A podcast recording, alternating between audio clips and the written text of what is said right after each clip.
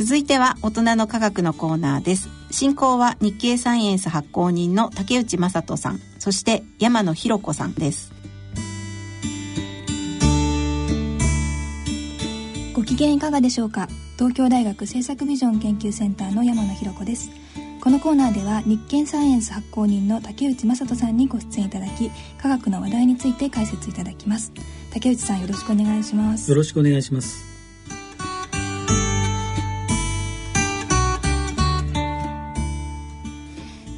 は6月25日発売の日経サイエンス8月号の特集記事からご紹介いただきます。え今回2つ特集があるんですけれどもこのうちがん免疫療法こちらのご紹介をしていただけますでしょうか？はい。えー、まあがんですね、はい、あのー、やっぱ世界中の人々がやっぱりかかってしまって、うん、まあ、なんとか、あのー、助かりたいということでですねいろんな治療法がまあ研究されているわけですけども、はい、ちょっとなかなか聞かない名前ですよね。そうですね。療法はい、まあ、がんと言いますとね一番わかりやすいのは、まあ、手術。して、うん、まあ、その患部を切り取ってというやり方ですね、はい、それからよく聞くのが、まあ、放射線治療ですねそれからもう一つは抗がん剤という、うん、まあ、薬を投与して、ね。えー、治すという、まあ、この大きく3つに分かれて、まあ、いるんですけれども、はい、まあ、そこにですね、えー、まあ一つもう一つ柱になるということで期待されていて、うん、まあ、治療の効果もまあ上がってきたと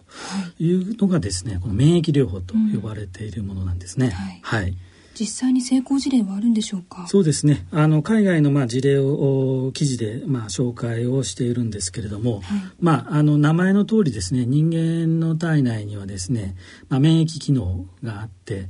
えー、まあ風邪とかでもそうですけれども自分の力でまあ治すまあ、能力というのをまあ備えているというのはご存知の通りなんですが、はい、まあ、その免疫の機能をですねうまくこう利用してがん細胞をまあ攻撃してあげようというのがまあ狙いでですね、この記事で紹介されているケースいくつかまああるんですけども、はい、まあ、まずはその悪性の白血病悪性の白血病ですね、はい、これに対してまあ非常に効果が出ていると、まあ、いうようなまあ形なんですけれども、えー、はい。えー、まあこういったあの白血病の場合ですね、はいえー、ここでまあ取り上げられているのは、うん、まあ、体内にあるですね、まあ、B 細胞と言われるアルファベットで ABC の B なんですけれども、はい、まあ、B 細胞を起源とした、うん、まあ、白血病にかかったまあ方に対してですね、うん。はい、えー、なんとかこうその B 細胞をですね、まあ、破壊してしまうと、免疫の機能を利用して、えー、B 細胞を破壊してしまえばですね、はい、この白血病もまあ治療できるのではないかということで、えー、そのまあやり方なんですけどもちょっと分かりにくいんですけども、えー、えーとまあ、先ほどアルファベットの AB の B 細胞とまあお話しましたけれども、うん、えー、T 細胞ですね、うん、えーあのアルファベットの T ですね、はい、この T 細胞というものがまあどうもキーマンになっていてですね、えーはい、これをまああの免疫の機能のキーマンで、うん、このキーマンである T 細胞をまあ利用してですね、うん、まあ、B 細胞を攻撃してあげればいいということなんですけれども、うん、まあ、普通にやるとですね、まあ、免疫なもんですから、あの B 細胞を攻撃することはできるんですけども、どうしてもこう機能が、まあ、今一つ弱いと、まあ、いうことでですね、はい。まあ、あのこの T 細胞を少し強化してあげようとい。うのがこの狙い免疫療法の狙いなんですけどね。まあ、患者、はい、患者からこうその T 細胞を取り出してですね、うん、まあ、遺伝子をまあ改変して、はい、えー、まあ、やげるということなんでまた体内に戻してですね、うん、まあ、やるんですけれども、うん、その B 細胞を、まあ、攻撃対象である B 細胞の、まあ、表面表面にですね、はい、目印となるこうタンパク質があるんですが、その信号があその目印の信号がなくてもですね、まあ、自動的に攻撃できるというようにその強化したものを入れて、えー、体内に戻してあげるということでですね、うん、まあ、それによって非常にまあ効果が期待できるのではないかと。いうことで、えー、アメリカのまあ食品医薬品局のまあ認可もこれから得てですね、うん、本格的にまあ始まるのではないかなというようなまあ一つケースがあるということですね。はい、はい、これは実際この治療を受けられた方はいらっしゃるんでしょうか？はい。えーと、ここで、えー、女性でカレン・ケーラーさんという人を紹介しておるんですけども、うんはい、えー、まあ、先ほど申し上げました通り免疫の細胞の T 細胞をですね、うん、えー、少し変えてあげて攻撃力を高めて体にまあ戻すとい。うことで、はい、えー、まあ、1年経っているということなんですけれども、うん、まあ、がん細胞が消えた状態になっているということです。でもう一つですね今、はい、えー、白血病の話をしましたけれども、はい、もう一つですねあの悪性の皮膚がんの話もちょっと取り上げておるんですけども、うん、これはちょっとやり方が少しあの先ほどの話として攻撃のやり方がちょっと違うんですけれども、はい、やはりこの T 細胞をちょっと使うんですけどもその T 細胞にですね実は偽の情報を出してですね、うん、自ら攻撃を受けないようにするという悪知恵のですね、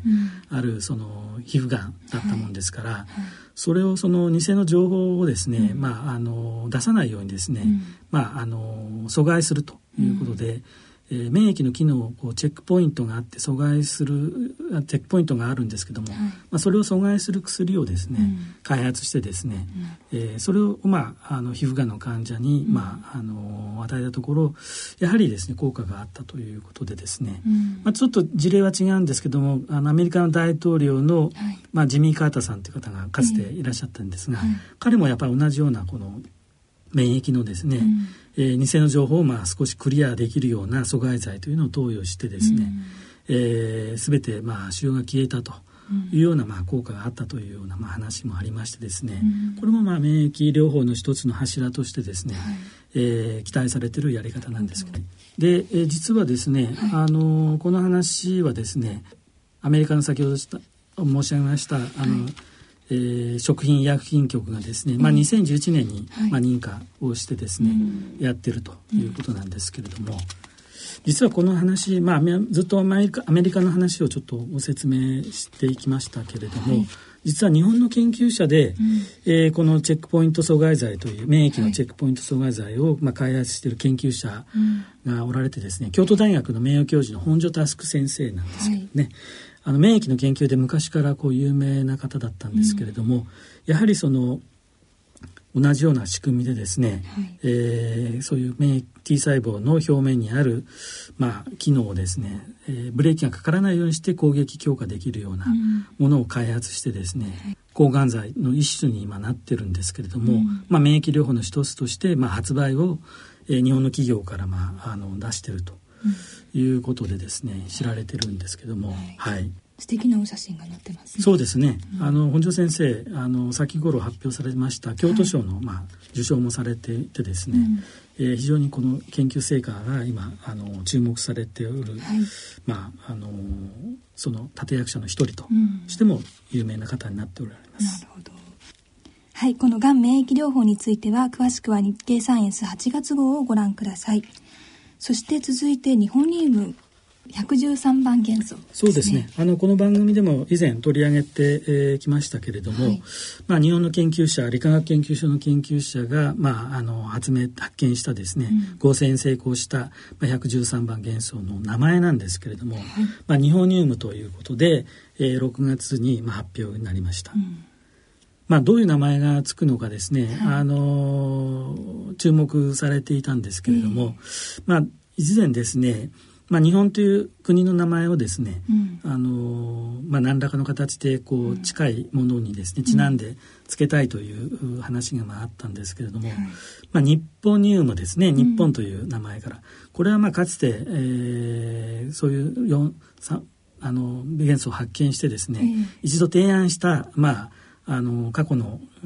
あの経歴というか話がちょっとありましてですね、うんはい。えー、結果的にそれはあの新元素ではないということで、うん、えー、ダメだったんですけれども一度その日本ニウムという名前で提案をしてしまったということでですね、うん、どうもこの一度提案されてしまうと、まあ、二度とちょっと提案できないというようなルールがあ、ね、あるようなんでですね、うんえー、じゃあ別の名前で日本らしい名前何かないかなということなんですけども、これでも発見者のお名前ではなくて国の名前になるんですね。そうですね。やはりご存知の通り日本の名前がですねついた元素っていうのは、まあもちろん日本人が、まあ、あの発明というか合成した元素というのはなくてですね、はい、全て欧米の研究者によってこの元素というのは、うん、まあ、命名されてきたので、うん、何かこう日本のね名前を使いものをつけられないかなというのが、まあ、研究者の考え方だったようなんですけどね。